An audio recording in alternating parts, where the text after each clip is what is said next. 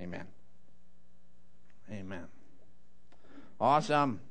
Well, as y'all are uh, they're taking up the uh, offering uh, this morning, we are on part eleven of our uh, uh, parabolic sermon series. We've been cruising through a number of the parables, not all the parables, but a number of the parables, and uh, we chose the name parabolic and uh, simply because every parabola, everybody loves math. We're getting back to school. Everybody loves some some good old upper level math, and uh, every parabola has a uh, um, has this uh, equation that defines it, and every par- parabola has a focal point.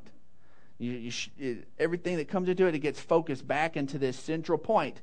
And actually, the word parable comes from the word parabola and they have this central focus. So as we look at the parables, we want to make sure, since Jesus was trying to communicate an idea, then we want to make sure we harvest that idea. There's a lot of times there's a lot of other things we can pull out of it, and there's a lot of deeper meaning and teaching, but we want to make sure we harvest the idea out of it, that central focus point, that we reap that and get that planted in our hearts. So we've been cruising through that. If for some reason you've missed some of those and you want to get them, you can get it on iTunes. It's a podcast. And so you can get all of the back ones on you just subscribe to the podcast and and uh, you can listen to my nasally voice anytime you want to. You'll love it. So, anyways, we are at today. We're in Luke chapter 11, verses 5 through 10. And I went the wrong direction in my Bible. All right.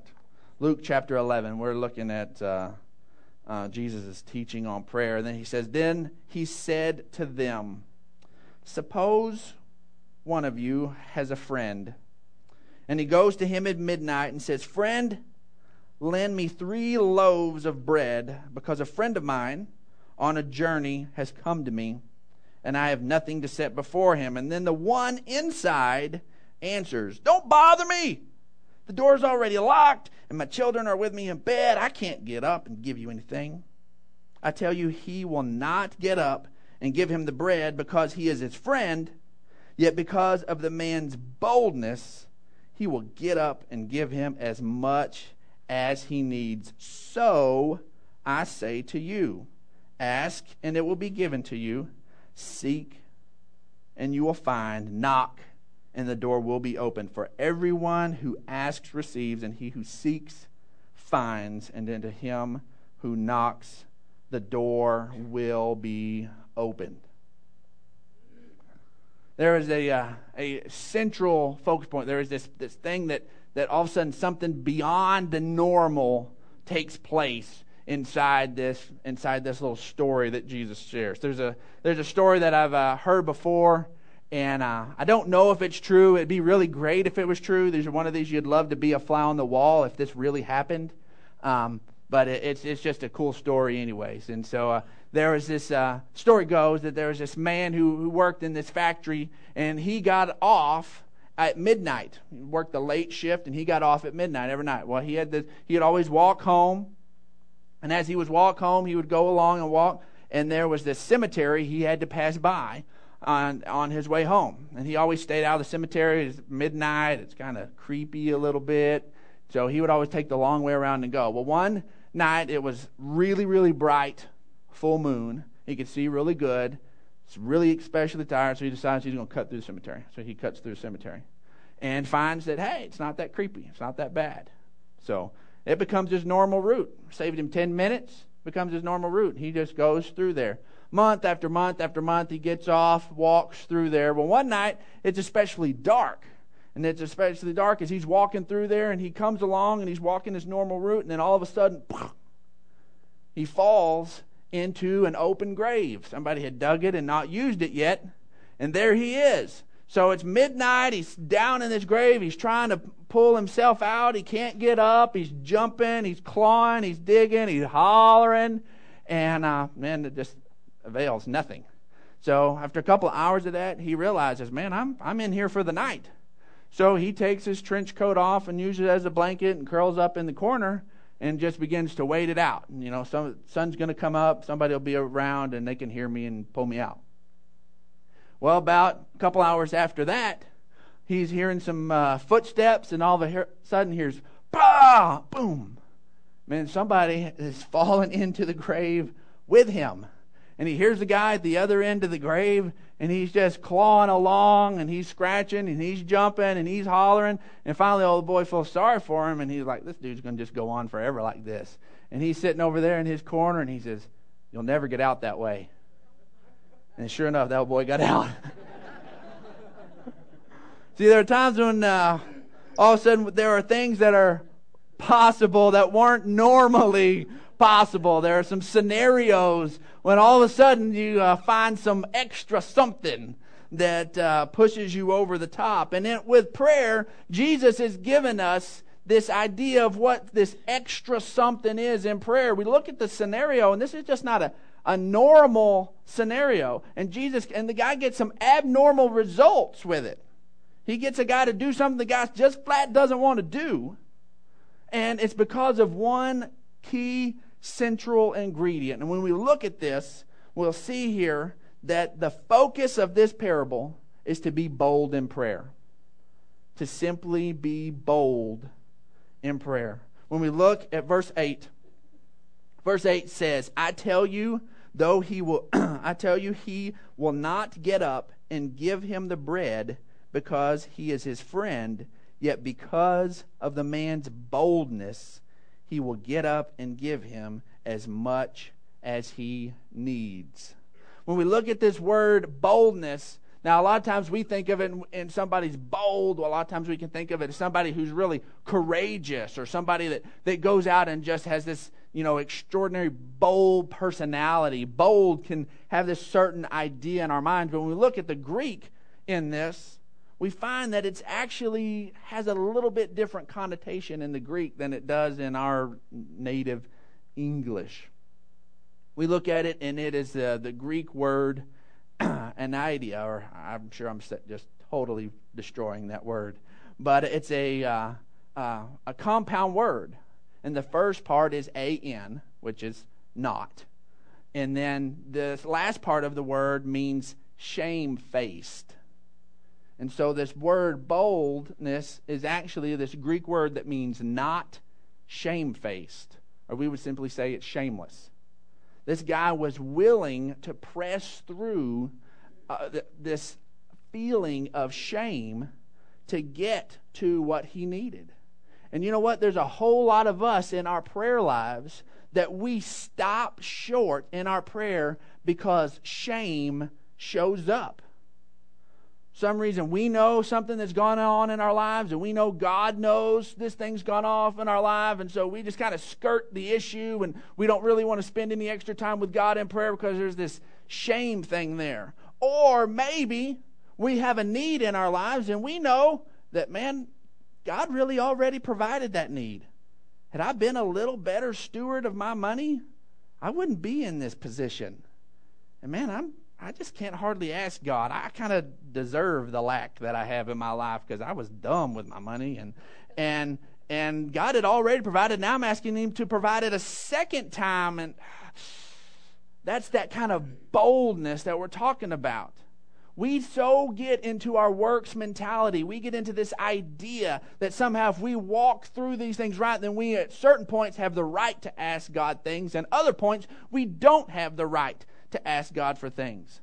But God is, Jesus is wanting us to understand that we have to be bold in prayer. It's not based on us. It's not based on how good we can be, that we have been or haven't been. It's based on how wonderful and good God is. And when we come to Him, we come to Him based on that standard, not any standard associated with us. And it is so liberating when we finally see that. See, we back in the garden, we look in Genesis 2:25, and it says the, the man and the woman were both naked and not ashamed. They were naked and not ashamed. Why was there no shame involved? Because they had not consumed of the tree of the knowledge of good and evil. They only knew the blessed realm. They only knew the good side of it. And there was no there was no evil use of the naked form, so therefore there was no shame associated with the naked form. Just, there was no shame associated with it. They had no, no knowledge of the a evil use of it. And so that is where God wants us to be. Come back to this childlike place where there's even not even a as we come before God, we don't even have this understanding of this other side. It's only based on God's blessing. That we're before him and we're not ashamed. God only wants to give us good. We get back to that place that we're supposed to have been back before the fall of mankind. I love it because we see it so many times in kids. Man, kids are so wonderful and they they understand so many times that you don't have to earn certain things you don't have to to jump through a whole lot of hoops and uh, as we were traveling around i i uh, of all of my children who's probably the the boldest in asking for things or just bold with people or just really that shameless thing is my middle son weston and uh, he is just not bashful about anything. And in his life, he's gotten a little bit more than the others have because, you know, they go to order drinks, and man, he's going to, like my kids tease him that he orders the most expensive thing on the menu. And so, why? It's not because he prices it and says, I want the most expensive. It's, man, that sounds tasty. I want some of that. And he just assumes that whoever's buying wants to give it to him. He just assumes they want him to have it. And so there have been times I've had, son, what are you doing? You know, you can't order a $6 beverage, son. That's just silly. You know, we're all drinking water. Weston's got some big old mug of something down there. It's like bubbling and stuff. It's got a little frost all over it. You're like, what, are you old enough to drink that, kid? Let me smell that. What are you doing? And uh, but he's just always he's just always been that way. When we were out traveling, man, he would he didn't it became a goal as it went. It became a goal that he wanted to make a friend everywhere. But it was about the last third of the trip because it dawned on him that the first third of the trip he had made a friend everywhere. So then he was on a hot streak. So he just wanted to carry it on. And he would there were every church we'd go to visit some little bitty teeny church and Weston come out and bring with somebody. This is my friend, so and so. So then he'd go somewhere, and, and then we kind of thought it was just kids, that he was a kid magnet. Well, we ended up staying in this RV place that was like a semi-retirement home place, and uh, and, uh, there was just a, a lot of a lot of retired folks, and so uh, in this place in Louisiana, it was very nice. It wasn't very kid friendly at all, and when they saw us roll up with our five kids, they were really concerned. But bless God, our kids were well behaved. And so there wasn't a whole lot of kids for Weston to make friends with. So as we're there one night, when all of a sudden we come, we Weston comes up to the to the RV and opens the door and says, uh, "Dad, Dad, I, I got somebody I want you to meet. I made a new friend." Like, okay, that's that's great. So uh, says, well, yeah, but they're they're not willing to come in. And I'm like, okay, well, I'll come out. What was this person in their 50s? This lady and he just had her by the hand. And she's kind of embarrassed, and but she just couldn't turn him down.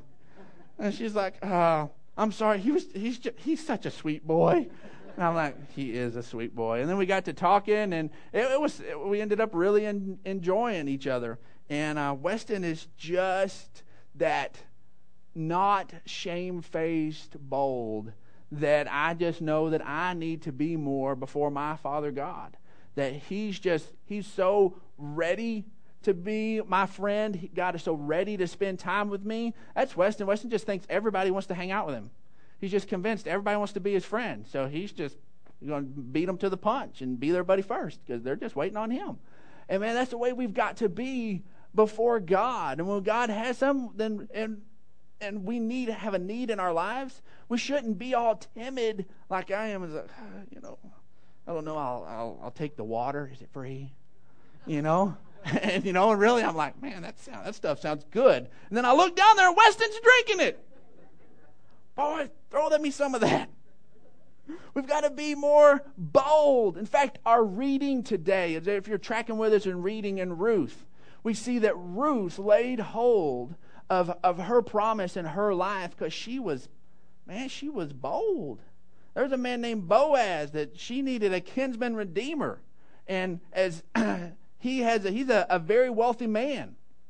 And she has to do some some stuff that is like borderline seductive. I mean that to step in and get her get him to step in and use his right to redeem the family property and, and come in and redeem her their life. As you as you read it, you see that she's coached by her mother in law to, you know, put on your perfume and bathe and put on your best clothes and go out to where their the reaping is done.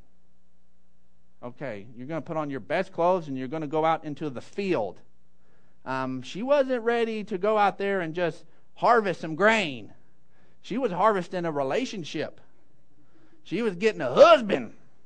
And she went after him. She got him too. And uh, but there was this level of boldness that was associated with it. And we have to be willing to press through and, and not have ourselves associated with being shamefaced. We have to press through and be bold before God. Luke 11:8 says, "I tell you, though he will not get up and give him the bread because he is his friend, yet because of the man's boldness that he was not shamefaced, he will get up and give him as much as he needs. Hebrews 4:16 says, "Let us therefore come boldly to the throne of grace, that we may obtain mercy and find grace to help in time of need." That God wants us to approach his throne, and we're approaching his throne boldly.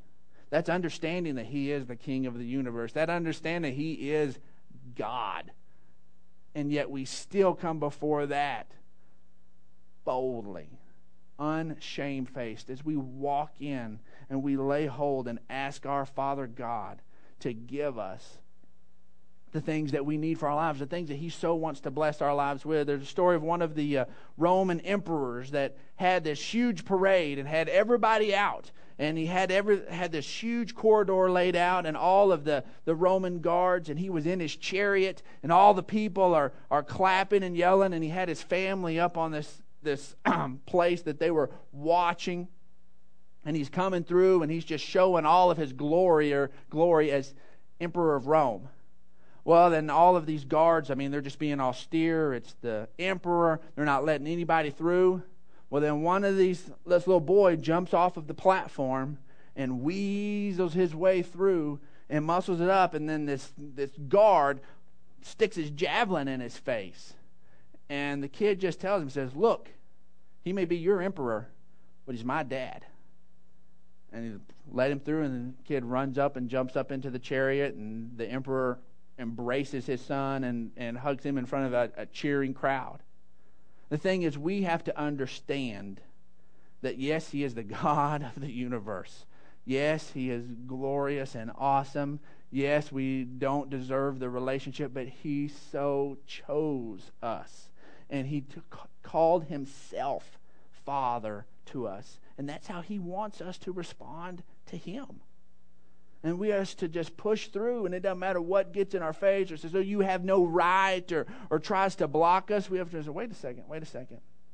Yes, he's the God of the universe, but he's my daddy too. And I'm gonna I'm gonna approach my daddy. We boldly approach the throne of grace. Acts four twenty nine says boldness is something that the the early disciples prayed for. It says, Lord, consider their threats and enable your servants to speak your word with great boldness. It's something we ought to desire. It's something that doesn't necessarily come naturally to us. It's not something that we just naturally fit into. It's something we have to press through. A lot of times it's something we have to pray for.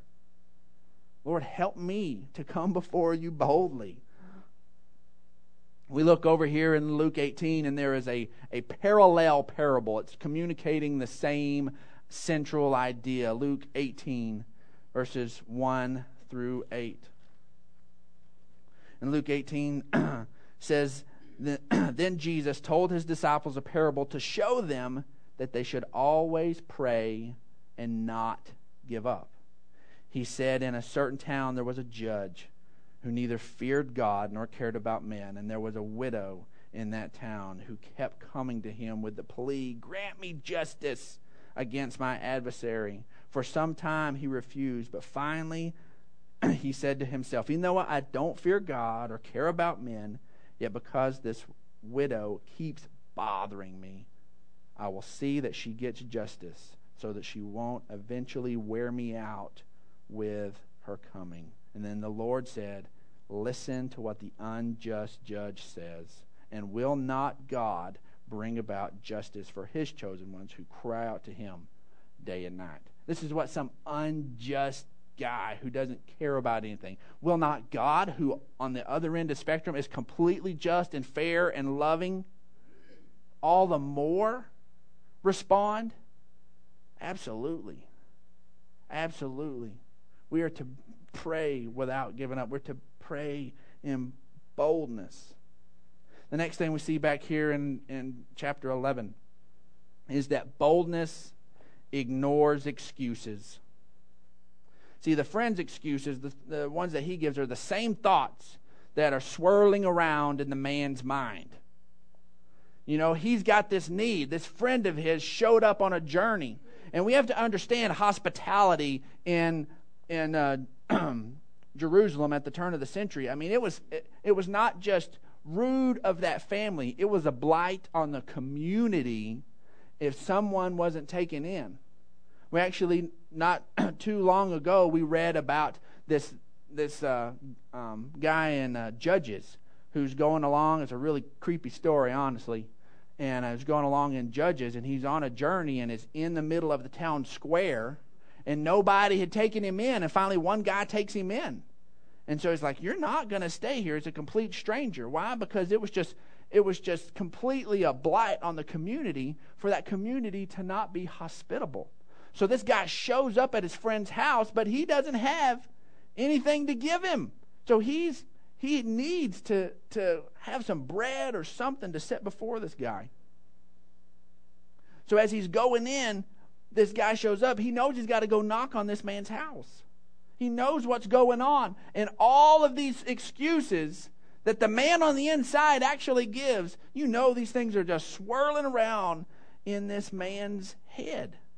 We look at these things and he says, Look, don't bother me. The door is already locked and my children are with me in bed. I can't get up and give you anything. I tell you though, he will not give him anything because give him the bread because he is his friend, yet because of the man's boldness. It's late. The door's locked. My kids are in bed with me asleep. Can you imagine if he has they're all tucked in there together and he's got to get out and do all that kind of stuff? How many of y'all have had a kid before that once they're asleep, you don't want to mess with that? Woo, that is precious. Nobody better ring that doorbell. Somebody's going to lose their head. They wake this child. I mean, we've had that in our lives. And this guy goes over and he's knocking on the door and he's like, shh, we're all in bed. The little one, Junior's finally asleep. Don't you dare make me wake that kid. And he just presses through, anyways. Says, Look, I've got a buddy. And he showed up. And the guy doesn't get up because he's such a good friend. He gets up because of the man's boldness. Boldness will ignore excuses. Man, we are so stinking good at making excuses. You know, man, there's just no way I'd have been able to knock on the friend's house. I just wouldn't have done it. I'm sorry. I'd have known all those things were going on, and you know, I'd have gone and tried to harvest some grain and knead it myself and make some bread real quick in the middle of the night, something. I would not do it. I'd like, man, we can't do this, and uh, but we have to ignore excuses. Back whenever uh, I was uh, applying to, uh, um, planning on going to college, right before I came here to ASU, I'd applied for a number of scholarships and there was one scholarship that because I my, my father worked for a certain company, then that corporation gave out a lot of scholarship money. And so I was a, applying, and there was a, a pretty heavy duty process. And so I had to write all of this different stuff. And I, I knew I wasn't a shoe in for it, but I needed to apply for this scholarship. And it would have, it would have been a full ride, it would have paid for my entire um, uh, tuition and books school. and uh, at ASU for all four years. So I'm sitting there and I get about halfway through it, and I've got all of these excuses of just going in my head on why I'm not going to finish this application. And I'm like, no, I'm just going to keep pushing through. I'm just going to keep pushing through. I'm just going to keep pushing through. And then finally, I overhear eh, something said that with that scholarship program, that particular scholarship program, that none of the guys outside of the central office kids get it. It's all the corporate. It's all the guys with the suits. All their kids get the scholarships. None of the field guys' kids get the scholarships. Well, as soon as I heard that, I was like, well, shoot, I didn't want to fill all this stuff out anyways. So I quit. That was my excuse. Boom. I quit. Well, then come to find out when it was all said and done and they handed out just based on my SAT score alone that I would have got at least a half, if not the whole thing. I've totally messed it up. I blew it. I quit because I bought into somebody else's excuses. So many times we completely do that in our lives. That's why we as parents have to be careful how we speak and about our children and frame their world. We got to make sure that we don't plant excuses in their minds on why they can't do something. Well, I've just never been able to do this, or everybody in our family's always been this way, or, or this, that, or the other. We need to make sure that we don't automatically hardwire them with excuses. We've got to make sure that we protect their little minds. We, we cannot give in to excuses. Luke 14 18 says, But they all alike began to make excuses. The first said, I have bought a field and I must go and see it. Please excuse me. Proverbs 26:13 says the lazy person is full of excuses, saying I can't go outside because there might be a lion in the road. Oh yes, oh yes, there's a lion out there. Yeah, Proverbs shows us that uh, we make up all kinds of lame excuses all the time. But Jesus was teaching us not only to push through these silly, lame excuses like, oh, there's a lion in the road, but these legitimate excuses. Jesus was teaching us to push through legit things. The door really was locked. His kids really were in bed with him. He really didn't want to get up and mess with this. But the boldness pushed through. Now I want to remind you, this parable is not showing us that God is like a is like a neighbor who doesn't want to be bothered. That's not what this is showing. This parable does not start with the kingdom of God is like.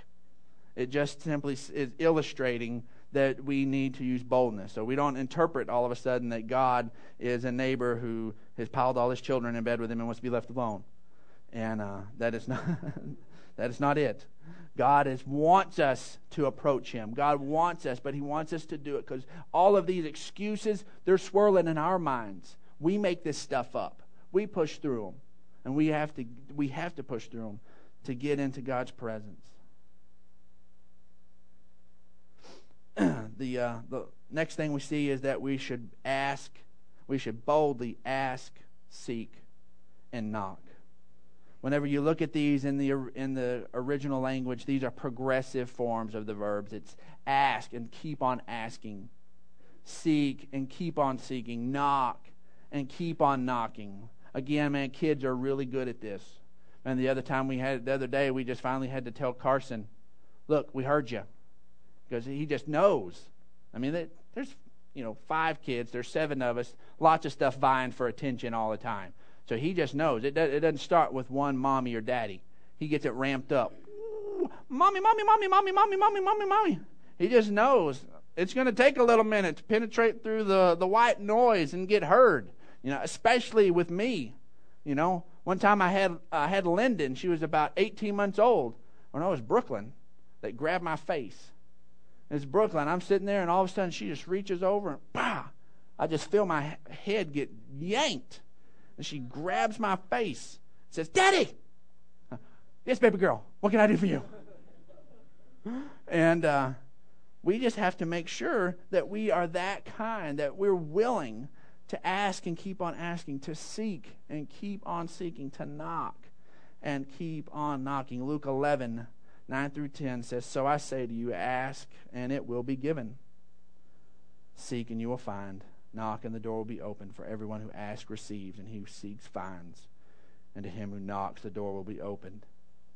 Numbers 23:19 says, God is not a man that he should lie, nor the Son of Man that he should repent. Has he said it, and will he not do it? Or has he spoken it, and will he not make it good? God is going to make good on his word. We just have to make sure we don't bail out before we step in and see God fulfill his word in our lives. Matthew 21 22 says, If you believe, you will receive whatever you ask for in prayer. We just have to believe that God really meant it when he had it written. We have to make sure that we're there on that page with him. Because, see, if boldness got the man's need met without the help of relationship, how much more will boldness help in our relationship with our Father? He wants to give us good things, He wants to bless us.